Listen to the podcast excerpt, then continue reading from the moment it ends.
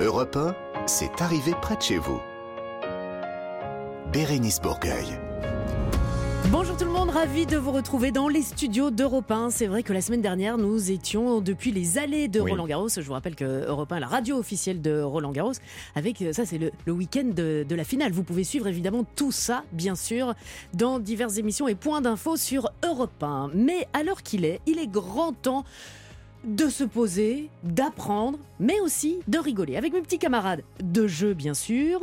À ma droite, Laurent Barra. Bonjour Laurent. Et bonjour Bérénice, bonjour les amis. Et Laurent, vous allez nous présenter votre top 3 des bonnes nouvelles qui sont arrivées peut-être près de chez vous, vous qui nous écoutez. Ça s'est passé il y a quelques jours. C'est tout frais. À ma... C'est quoi l'autre côté ? C'est la gauche. Voilà, Marc Giraud, naturaliste, spécialiste ici à Europe 1. Bonjour Marc, vous allez nous parler de petites bébêtes ou de grosses bébêtes. Je vais vous emmener loin de chez vous pour une fois. Loin de chez nous. Avec des animaux extraordinaires, inattendus, que personne ne connaît. On a hâte de la retrouver chaque semaine parce qu'elle nous remet au goût du jour. Oui. C'est Clara Léger qui nous fera faire un petit tour de ce qu'on a loupé sur les réseaux sociaux. Notre initiative positive de ce samedi, c'est une fondation qui crée des lieux de vie solidaires partout en France. Il s'agit de la fondation Maison du Monde. On aura l'occasion d'en reparler. Et si vous voulez refaire votre intérieur, peut-être qu'il y a des petits conseils à vous donner. Au niveau déco, Laurent, vous êtes comment ? Je suis Maison du Monde, justement. Vous êtes Maison du Monde, donc ça tombe bien. Nous terminerons évidemment, comme chaque samedi après-midi, cette émission avec notre quiz des régions à gagner cette semaine. Eh bien, un voyage en VVF, en famille, pour faire des découvertes sportives, des visites, des activités en pleine nature, le temps d'un week-end de 3 nuits, c'est-à-dire du bon gros week-end en famille ou entre amis. On vous expliquera tout cela, bien sûr, à la fin de l'émission. C'était déjà le programme de C'est arrivé près de chez vous. Voici la suite sur Europe 1. Bérénice Bourgueil sur Europe 1. Proche de chez vous et près de chez vous. La suite est le début de cette émission, comme chaque semaine, un début sur les bonnes nouvelles. 3 bonnes nouvelles que vous nous avez concoctées, que vous avez dégotées, mon cher Laurent. Et pour commencer, vous allez nous parler d'une équipe de rugby au grand cœur. Oui, j'ai un peu marché sur les plates-bandes de mon camarade, monsieur Marc Giraud. Bon, on va parler d'un joli geste envers un animal, direction Arras, dans le Pas-de-Calais, où un jeune hibou est tombé de son nid, un jeune hibou de 4 mois, et il était menacé par des corneilles. C'est pas gentil les corneilles, Marc. Enfin, vous allez me dire que oui, parce que pour vous, entre les corvidés et les rapaces, ouais. Voilà, il a failli passer ce pauvre petit hibou et il a été sauvé. 4 semaines, il devait déjà être grand quand même. 4 semaines ? Ouais. Bah moi j'étais tout petit il y a 4 semaines. Ah oui, mais les hiboux vont plus vite. Il n'était pas frais, non. Fragile quand même. Bon. Et il a été sauvé par un groupe de rugbyman. Ah oui, ça vous surprend. Alors qu'il se rendait à l'entraînement et non pas au bar, c'était avant la 3e mi-temps. C'était avant la 3e mi-temps. Les sportifs ont vu le bébé hibou entouré d'une bande de corneilles. Et pas celui-ci, c'était mon petit trait d'humour. D'accord. C'est préparé tout ça. Pas du tout, c'était tout spontané. N'écoutant que leur courage, parce que moi j'ai peur des oiseaux, donc j'y serais pas allé. Et en même temps, c'était pas un lion, donc ils y sont allés. Ils ont chassé le corneille et ont recueilli le hibou, comme je vous l'ai dit, âgé de 4 mois. Il a été accueilli ensuite par l'association protectrice des animaux, la SPA, dans un centre de sauvegarde de la faune sauvage. Vous connaissez. Oui, on a tout un réseau. Voilà. Mais un petit hibou, ça fait mal, hein. Ça a des belles griffes. Oui, J'en ai déjà relâché, ça cramponne. Hein. D'accord. Mais il était quand même menacé par des méchants corneilles. Ouais. Mais surtout, c'est bien ce que vous dites, Laurent, parce que Marc, on rappelle, si on trouve des oisillons ou des oiseaux par terre, on se doute. C'est la saison là. Voilà, on se doute qu'il y avait un petit souci. Que faut-il faire très rapidement ? Il y a des centres de sauvegarde de la faune blessée justement sur Internet. On le met dans un carton, on le met dans un. Ou on les appelle. On le met dans le noir. Il ne faut même pas le forcer à boire ni rien parce qu'on peut les étrangler. Et qui respire sous la langue. Non, on ne sait pas comment ça marche un oiseau.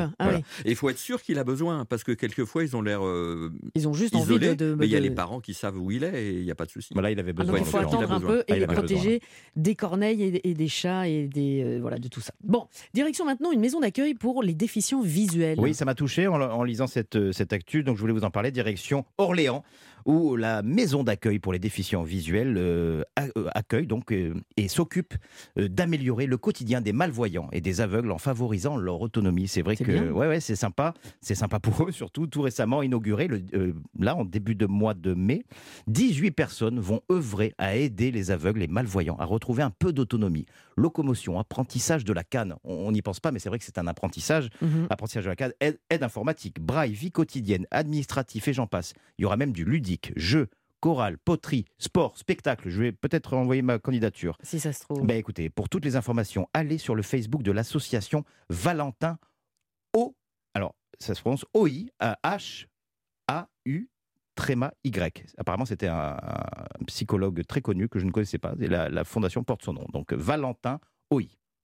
Et pour finir, Laurent, vous allez nous parler d'un yoga géant. Oh oui, je vais y aller. En faveur du cancer du sein. Allez-y, allez-y, allez-y. Voilà, voilà. Qu'est-ce que c'est que ça ? Voilà. Oui, direction la plus belle ville d'Europe, voire du monde, si je me laisse un peu aller. Nice, où SOS Cancer du sein, région sud, Paca, Corse, vous donne rendez-vous demain, dimanche 11 juin, Square Isaac Rabin, promenade du Paillon, pour un yoga rose géant. Prix d'un... yoga rose géant. C'est pour Think Pink. What about Think Pink. Ah, yes, yes, c'est yes. L'association pour la lutte contre le cancer. Alors, yoga géant, moi je connais la place du Paillon, ça va être rempli de monde. Je connais les Niçois et leur solidarité. Prix d'entrée, ou plutôt don participatif de 10 €, destiné à soutenir les activités de SOS Cancer du sein. Tous les renseignements, soscancerdusein.org. Du sourire, de la zen attitude, de la solidarité, du bien-être dans un décor de rêve. Il y a des initiatives qui redonnent foi en l'humanité, comme le disait mon ami Guillaume Batz. Écoutez, parfois on a envie de se dire que la vie, elle est belle, quoi. Ouais, c'est un très bel hommage à votre ami qui nous a quittés, évidemment beaucoup trop tôt, il y a quelques jours. Merci Laurent, on pense à lui et pensez aussi à Nice et à ce yoga rose. Oui, Nice, pourquoi pas, mais surtout le yoga rose. Là, en l'occurrence, c'est demain à Nice. Oui, peut-être qu'il y aura d'autres yoga roses dans d'autres villes tout aussi belles. Et je les encourage aussi, mais là, c'est demain. D'accord, mais je pallie à l'urgence. Mais voilà, il n'y a pas que... Ah, bien entendu que non. J'ai l'impression que pour vous, il n'y a que Nice. Mais demain, il n'est pas du sud, ce gars-là. Que vous soyez de Nice ou d'ailleurs, soyez toutes et tous évidemment les bienvenus dans cette arrivée près de chez vous, et surtout restez avec nous parce que dans quelques instants, nous allons nous pencher comme tous les samedis sur notre initiative positive de la semaine.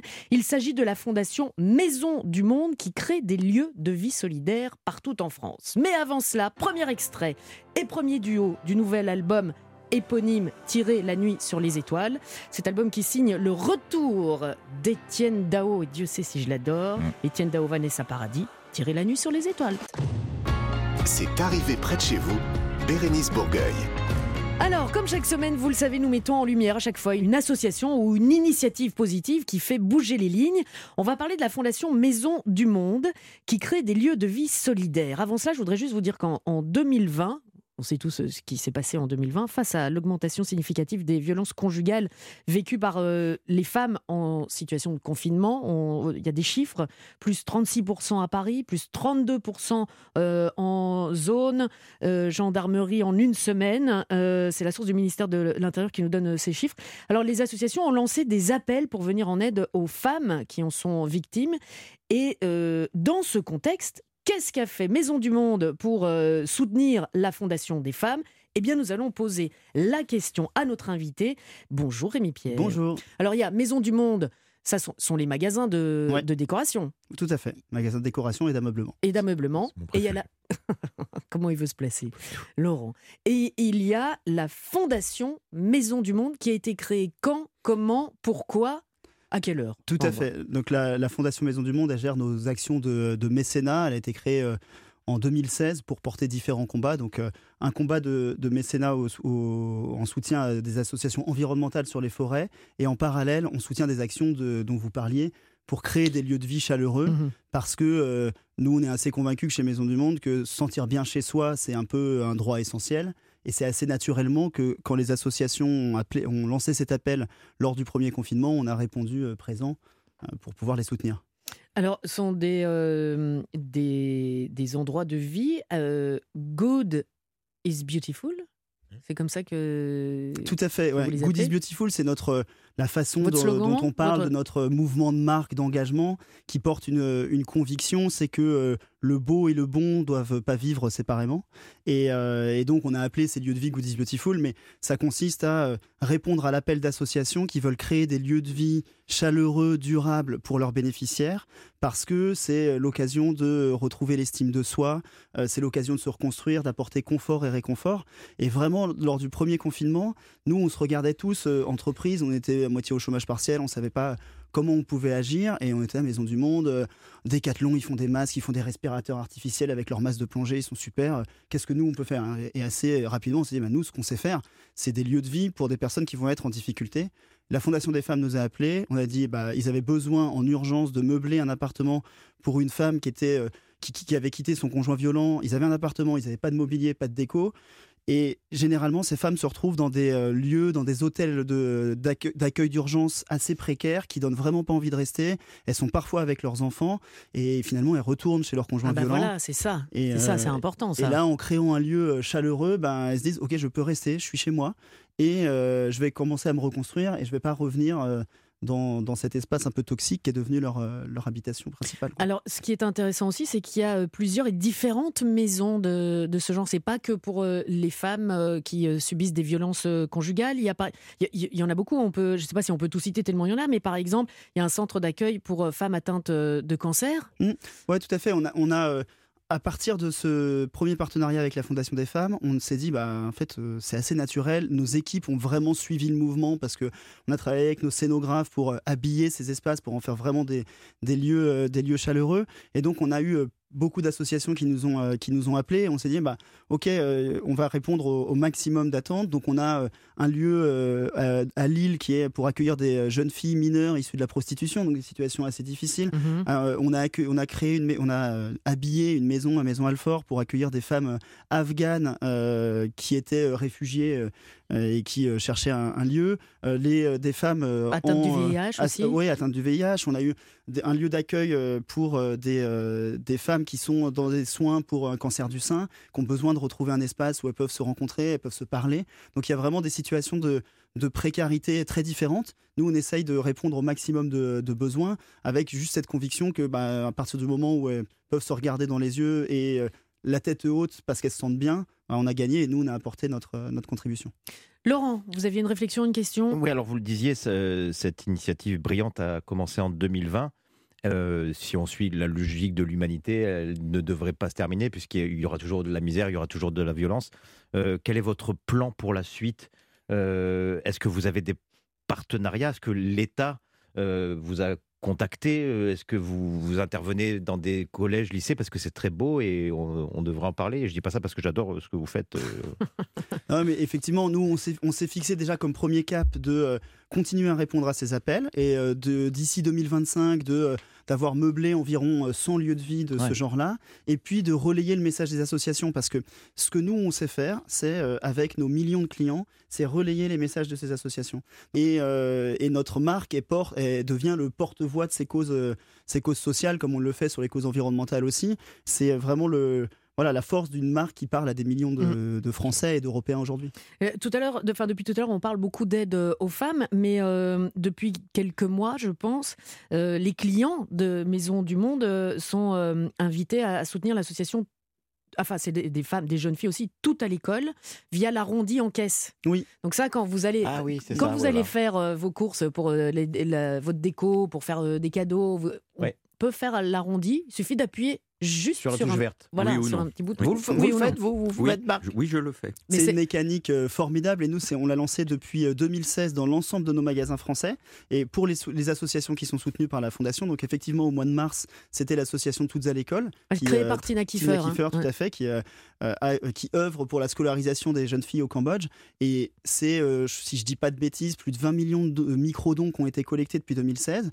Et c'est des petits dons, mais c'est 10 centimes... fois des millions, et c'est à peu près 400 000 euros par an qu'on collecte. Donc en fait, c'est plusieurs millions d'euros qui ont déjà été collectés, et c'est absolument essentiel pour les associations qui sont soutenues. Mais écoutez, je vais vous dire, toutes ces petites pièces rouges ou roses, ou je ne sais pas de quelle couleur elles sont, on va dire ces petites pièces, donc c'est 1, 2 et 5 centimes, elles sont là, elles existent, ça a de la valeur, elles enquiquinent tout le monde, et comme vous venez si bien de le dire, on peut les collecter pour différentes causes. Vous savez, Est-ce que toutes vos actions, la Fondation Maison du Monde, est étendue dans ces différents pays ? Sur les lieux de vie notamment, on travaille avec des associations un peu partout en Europe. Nous, on est implantés en Italie, en Espagne, en Belgique, en Allemagne. Et là, on travaille avec des associations différentes parce que les causes sont aussi différentes. Les enjeux sont différents, les enjeux sociétaux. Donc, en Espagne, on a travaillé avec des associations sur la précarité et les enfants, et la précarité des mineurs, qui était une cause assez importante. Et oui, on le porte dans l'ensemble de nos boutiques et de nos magasins en Europe. Alors, pour conclure, concrètement, les auditeurs, là, cet après-midi d'Europe 1, de cette arrivée près de chez vous, se disent « Tiens, voilà, je vais aller à la Maison du Monde ». Bientôt les soldes aussi. Exactement. Ça peut être intéressant. Et les codes promo. Qu'est-ce qu'on peut faire ? Faire cet arrondi ? Faire plus encore ? Aller sur un site Effectivement, le premier geste, c'est l'arrondi en caisse qu'on propose dans l'ensemble de nos boutiques, qui permet de manière complètement indolore de contribuer à notre niveau, d'échanger avec nos équipes pour comprendre les causes qui sont soutenues en ce moment. Donc, Toutes à l'école au mois de mars, là, on travaille sur une association de préservation des forêts en ce moment, et de venir... prendre contact avec les associations comme la Fondation des Femmes qui sont ensuite à la recherche de volontaires, de bénévoles pour pouvoir agir à nos côtés. Eh bien voilà, Maison du Monde, bravo, c'est bravo. Une très belle initiative, c'est positif et c'est pour ça qu'on voulait en parler avec vous. Nous allons parler des réseaux sociaux, vous pouvez rester avec nous, hein, Rémi Pierre. Rester de toute façon, on a vous êtes mon premier Rémi Pierre, donc c'est important. On va parler des réseaux sociaux et c'est important parce qu'ils sont partout et pour nous remettre au goût du jour, pour voir ce que nous avons loupé, nous accueillerons dans quelques instants sur Europe 1, Clara Léger. Europe 1, c'est arrivé près de chez vous. Bérénice Bourgueil. Petite séance de rattrapage comme tous les samedis et dans ces cas-là, Marc Giraud ici présent et Laurent aussi sont très très attentifs à ce que va nous raconter Clara Léger. Bonjour Clara. Bonjour Bérénice, bonjour tout le monde. Bonjour Clara. Qu'avons-nous raté sur les réseaux sociaux ? Vous allez répondre à cette question et tout d'abord, vous allez nous présenter un nouveau compte aujourd'hui Clara. Oui, alors pour commencer, pas de compte TikTok parce que c'est bien aussi parfois de se surprendre, casser un petit peu la routine. Oui. Je vous présente aujourd'hui une chaîne YouTube qui s'appelle Couture Enfant. Il s'agit de la chaîne YouTube de Julien Campan qui a 39 ans, qui est papa d'une fille qu'il surnomme Jojo. Alors attention, l'histoire que je m'apprête à vous raconter va mettre quand même un gros coup dans les clichés de genre, puisqu'avant la couture et les vidéos YouTube, dans son ancienne vie, Julien Campan, il était caméraman. Il travaillait notamment pour l'émission à succès Les Reines du Shopping, qui est présentée par Christina Cordula sur M6.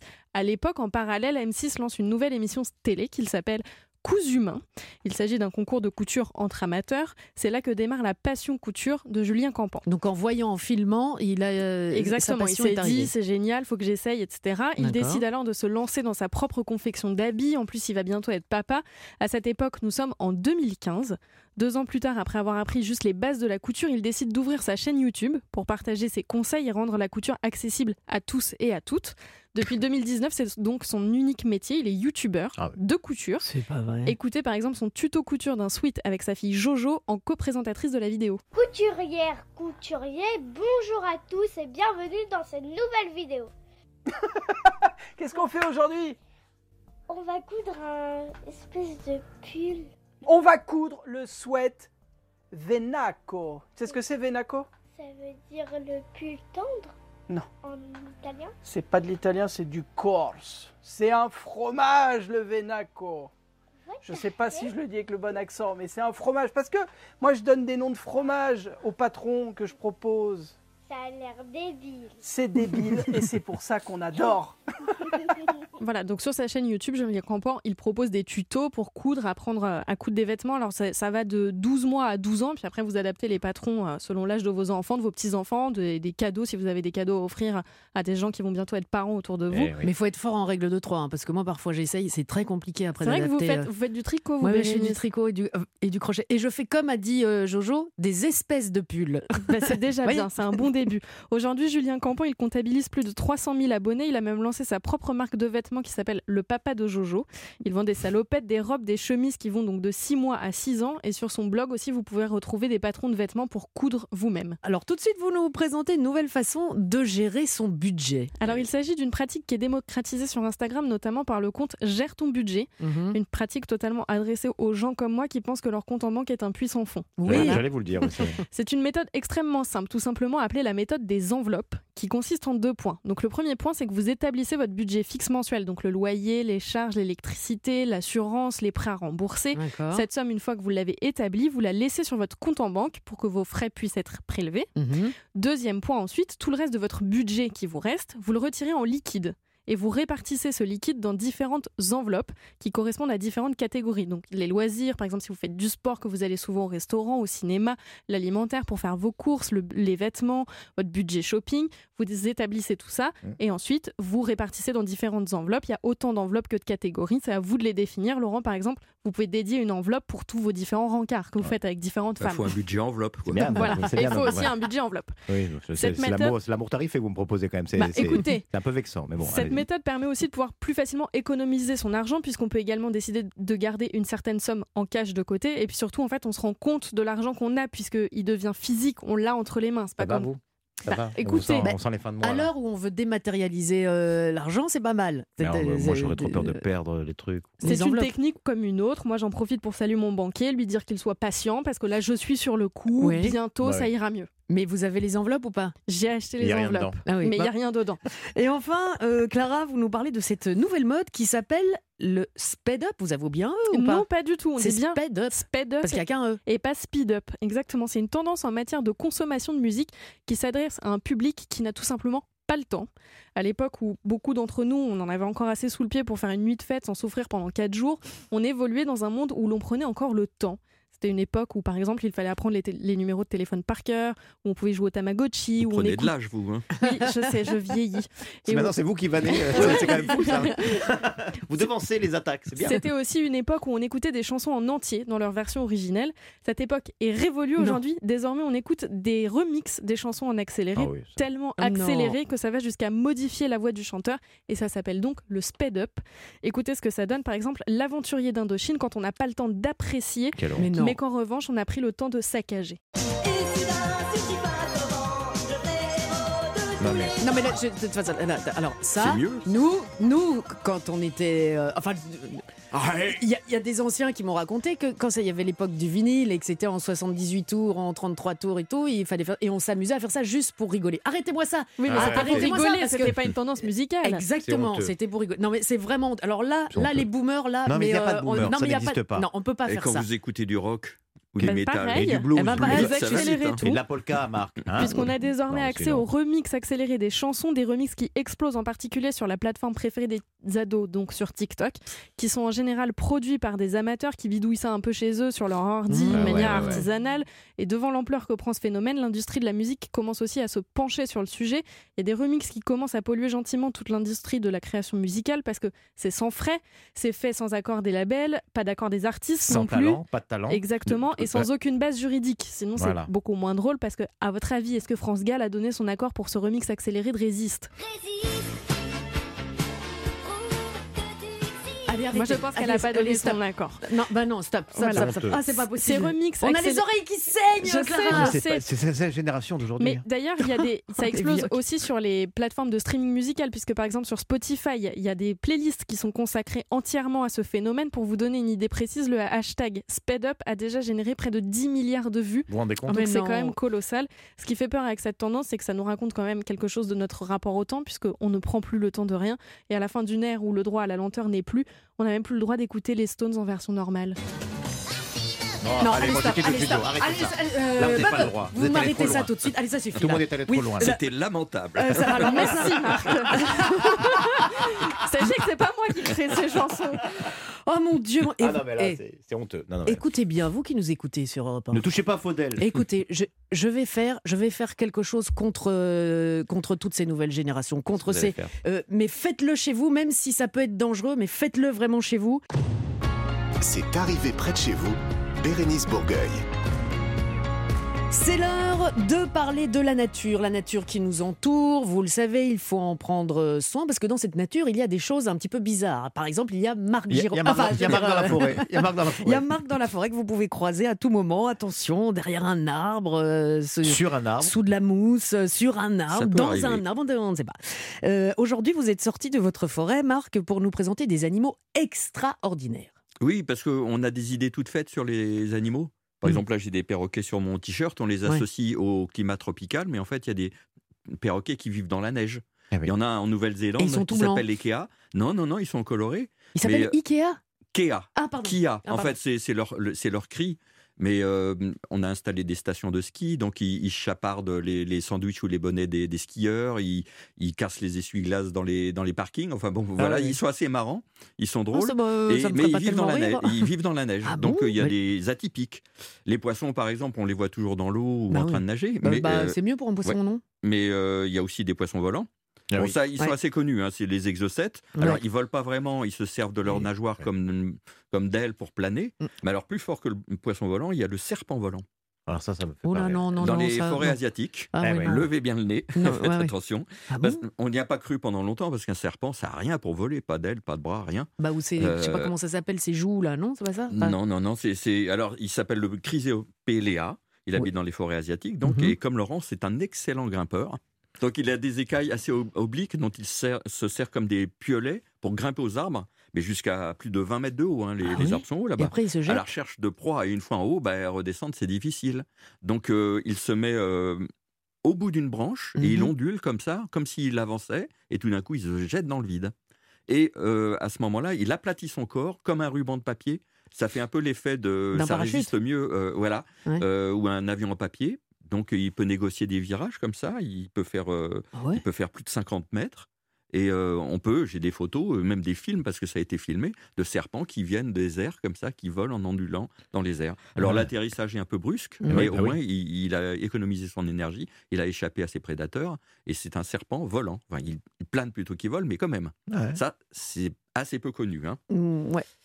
Autre préjugé, par exemple, sur les chats, on pense toujours que les chats n'aiment pas l'eau, mais en fait, il existe des chats qui adorent l'eau et même qui sont des chats pêcheurs. Encore en Asie, le chat à tête plate, par exemple, il ne fait que 2 kilos, mais on dirait une petite loutre. Il a des pattes quasiment palmées, il a le front fuyant et des oreilles très courtes, c'est comme les loutres, quoi, et des petites dents pointues pour attraper des poissons. Et un autre chat pêcheur asiatique, lui, il fait 6 à 12 kilos. Il aime tellement l'eau qu'il nage très souvent pour attraper des poissons. Il peut attraper des canards par les pattes, par-dessous. J'ai peur des chats. Et de temps en temps, il fait... 6 à 12 kilos, c'est une grosse 12 bête. 12 kilos, le chat. Très peur des chats. Il peut aller dans les villages, s'attaquer aux chèvres, aux vaches et même aux chiens. Donc un chat aquatique qui s'attaque aux chiens, ça, c'est un truc pas très connu. Mais ça existe. Et Marc, vous avez fait quoi avant de venir ? Non, mais dans la forêt... J'étais à l'affût, mais... Non, mais dans la forêt, vous avez trouvé des plantes ils attaquent l'homme, ces chats-là ? Non. Oh. Et bon, on reste dans l'eau, des poissons qui vivent hors de l'eau. Alors sur notre littoral, il y a des gobies, par exemple, qui résistent à la marée basse, qui peuvent passer la nuit hors de l'eau. Des gobies en 2 mots. Des gobies. Pas... Oui. Gobies. Voilà. Mais il y a plus. En 1984, en Amazonie, on a découvert un tout petit poisson-chat, mais au-dessus de la rivière, qui était grand comme un ongle, rose, transparent, on dirait un petit verre, mais en fait c'est un tout petit poisson-chat, et c'est un poisson qui vit hors de l'eau. Et on a fait une expérience, on en a mis dans l'eau, et il voulait sortir, et ça lui semblait désagréable. Mais alors pourquoi c'est un poisson ? C'est un poisson-chat, mais qui s'est adapté à vivre dans un milieu humide quand même, mais pas dans l'eau, il n'aime pas l'eau. Il respire comment ? Par la peau, essentiellement par la peau. Donc il s'est branchi sur les gouttes. D'accord, sur les gouttes. Voilà. Okay. Donc heureux comme un poisson dans l'eau, voilà. Et la grenouille poilue, vous en avez entendu parler ? C'était le surnom de mon ex. Donc qu'est-ce que c'est que cette grenouille poilue ? Donc la grenouille poilue, elle habite dans les torrents en Afrique. C'est surtout le mâle qui est poilu, qui est une espèce de fourrure tout autour des flancs. Et en fait, on pense que ça ne sert pas seulement aux parades nuptiales, mais aussi à la respiration. Ce ne sont pas vraiment des poils, ce sont des filaments de peau. Et ça fait plus de contact avec l'eau pour la respiration cutanée. Donc il couche ses œufs comme ça. Et on découvre, alors toujours en eau douce, des dauphins d'eau douce. Ça, j'en ai observé au Venezuela, des botos, qui sont des dauphins. Enfin, ils ne sont pas roses Hello Kitty, des dauphins roses, plutôt rose pâle, gris-rose, qui peuvent aider les pêcheurs à attraper le poisson, d'ailleurs, comme beaucoup de dauphins, et qu'on peut voir même dans les forêts, pendant les inondations, en train de chasser le piranha. Et ça, c'est donc un dauphin rose en pleine forêt, ça existe. Alors, faites comme Marc, allez dans la nature, mais surtout, ne mangez ni de fleurs, ni de champignons. Non. Voilà, c'est ça. C'est cela. Ramener un poisson hors de l'eau, un chat dans l'eau. Oui, et puis des grenouilles poilues et des serpents volants. Merci Marc, revenez vraiment quand vous voulez. C'est un conte de Grimm, votre chronique. On adore. Allez, bientôt la fin de cette émission, mais toujours, nous terminons en apothéose, en tout cas en ce qui vous concerne, vous qui nous écoutez sur Europe 1 tous les samedis. Tout d'abord, Merci pour votre fidélité et on a envie de vous récompenser à chaque fois avec de magnifiques cadeaux. C'est un séjour VVF qu'on a à vous proposer dans quelques instants avec le quiz des régions. À tout de suite. Europe 1, c'est arrivé près de chez vous. Bérénice Bourgueil. C'est arrivé près de chez vous tous les samedis sur Europe 1. Mais le samedi, il se passe autre chose également, tout comme le dimanche de 13 à 14h sur Europe 1. C'est Isabelle Morizet qui fait tomber le masque. Et oui, elle est comme ça, Isabelle, et elle révèle aux auditeurs d'Europe 1 les 1001 facettes de la personnalité de son invité. Alors demain, dimanche, elle va accueillir les confidences d'Arnaud Cornette de Saint-Cyr, qui est marchand d'art et commissaire-priseur, et d'Olivier Benkemoun, que vous connaissez bien, sur Europe 1. Ils vont venir, entre autres, donc parler d'eux, mais parler aussi de la vente aux enchères, de la collection d'œuvres d'art d'Alain Delon. Rendez-vous donc, eh ben oui, pour leur confidence. Il y a des sculptures animalières là-dedans. Eh ben donc soyez à l'écoute. Rendez-vous demain avec Isabelle Morizet à partir de 13h sur Europe 1. Et sur Europe 1, je vous le disais, c'est arrivé près de chez vous. Avec, en fin d'émission, ce que tout le monde attend. Tout le monde est fébrile. Quand je dis tout le monde, il s'agit particulièrement de deux personnes. Oui. D'un côté, il y a Marilyn. Bonjour Marilyn.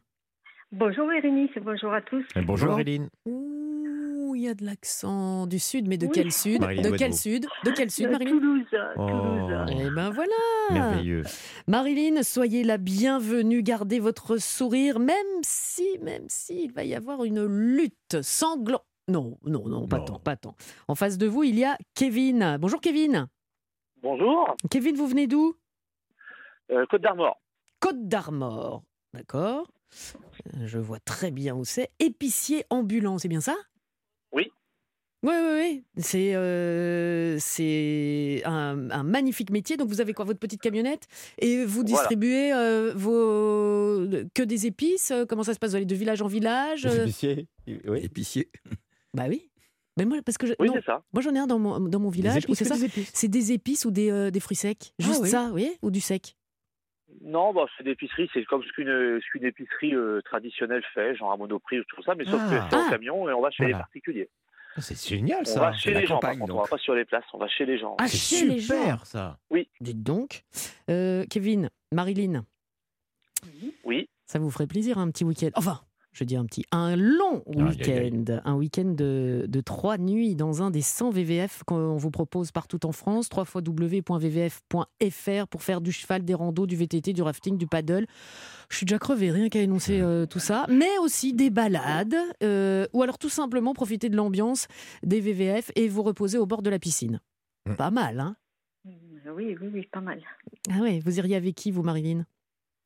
Ah ben, mon mari, mes enfants. D'accord, c'est une bonne proposition. Donc ça, c'est plutôt du VVF en famille. Et vous, Kevin ? Pareil, ma conjointe et mon gars. Et votre gars ? Voilà. Donc, c'est votre petit gars. Ah d'accord, ok. C'est peut-être votre collègue de l'épicerie. Mais non, c'est votre gars. Ah non, elle est infirmière. Elle est infirmière. Ah d'accord. Je n'y comprends plus rien. Non, mais moi non plus, mais c'est pas grave. Kevin, il s'appelle comment, votre petit gars ? Sacha. Ah. Sacha, très bien. Alors, avant de savoir où nous allons, nous vous avons posé une question de rapidité. C'est vous, Kevin, qui allez commencer. Mais écoutez-moi bien, parce que dans quelle région ? Ça s'appelle le quiz des régions, il faut savoir dans quelle région nous allons. Cette année, le bonbon le plus vendu de France fête ses 50 ans. Ah. À votre avis, c'est quoi ? Moi, j'ai le droit de le dire. Ouais. Le Frestagada. Eh ben non, pas du tout. Il s'agit du célèbre Dragibus. Ah, j'aime pas. Ah, moi j'adore. Et pour célébrer son anniversaire, la marque Haribo a décidé de marquer le coup en créant une nouvelle couleur dans les paquets des Dragibus. Je savais même pas que ça n'existait pas. C'est le orange. Ah, au goût orange, donc. Alors ça, j'en sais rien, mais parce que je l'ai pas goûté. Et Haribo, c'est une marque de bonbons française qui est implantée dans le Gard. Haribo, c'est beau la vie pour les grands et les petits. Le diabète et le dentiste. C'est vendu à chaque fois avec une brosse à dents et du dentifrice, hein, on sait bien. On part donc dans le Gard pour notre quiz des régions du jour. On aurait pu débattre du Dragibus. Est-ce que vous le croquez ? Est-ce que vous le sucez ? Est-ce que vous attendez que la couleur parte ? Est-ce qu'ils ont tous un goût différent ? Ou est-ce que vous prenez le noir parce qu'il y en... Enfin voilà, mais ça on va pas parler de ça. Ça fera le sujet d'une autre émission. Exactement. Kevin, voici votre question. Quel est le surnom du Gard ? A, le jardin secret de la France, ou B, le pays des 1000 merveilles ? Est-ce que vous pouvez répéter juste au début ? J'ai pas entendu. Quel est le surnom du Gard ? Le jardin secret de la France ou le pays des 1000 merveilles ? Le jardin secret de la France.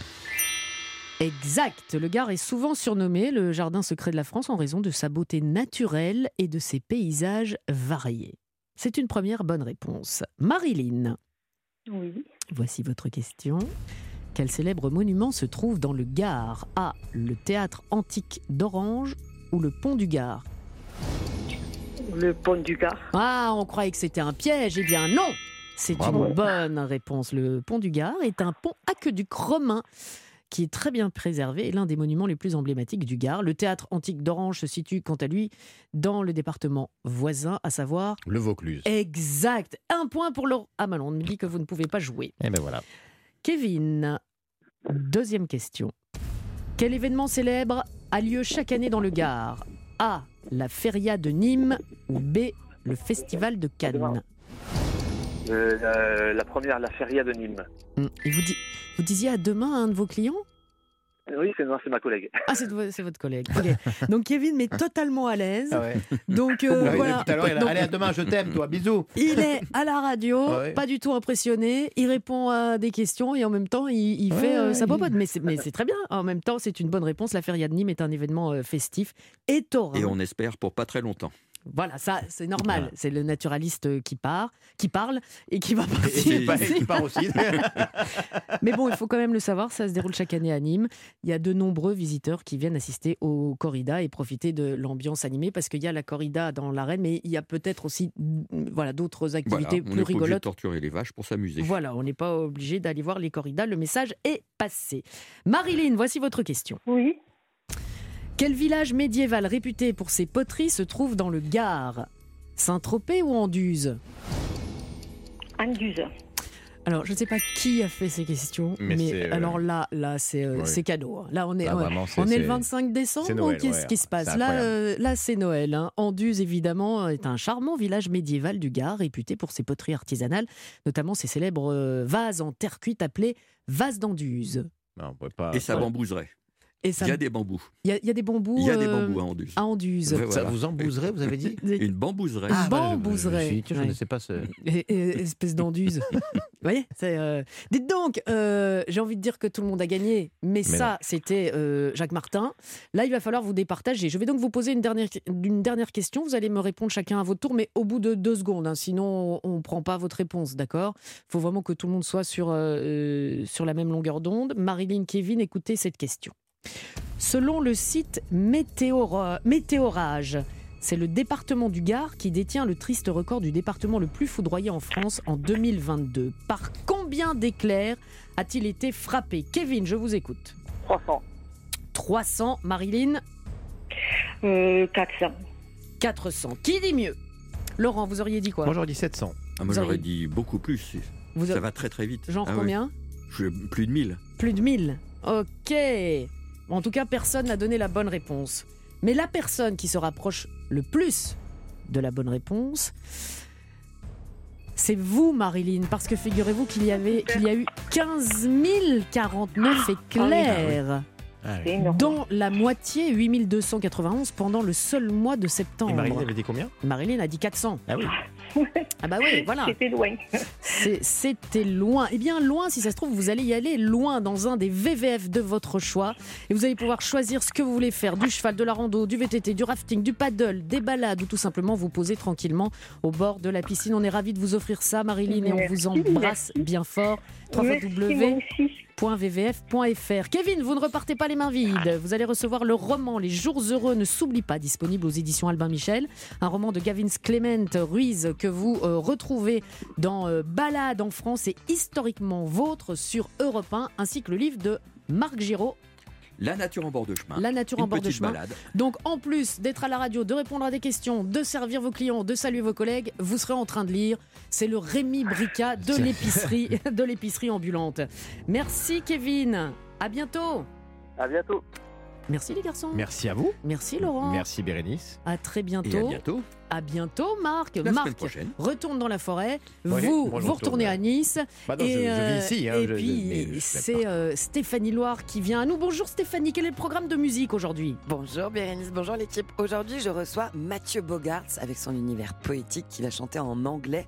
Vous êtes comme d'habitude toujours la bienvenue Bérénice. À tout de suite. Eh bien, nous serons à l'écoute. Merci beaucoup. Voici Musique sur Europe 1 avec Stéphanie Loire. Quant à nous, on se retrouve la semaine prochaine.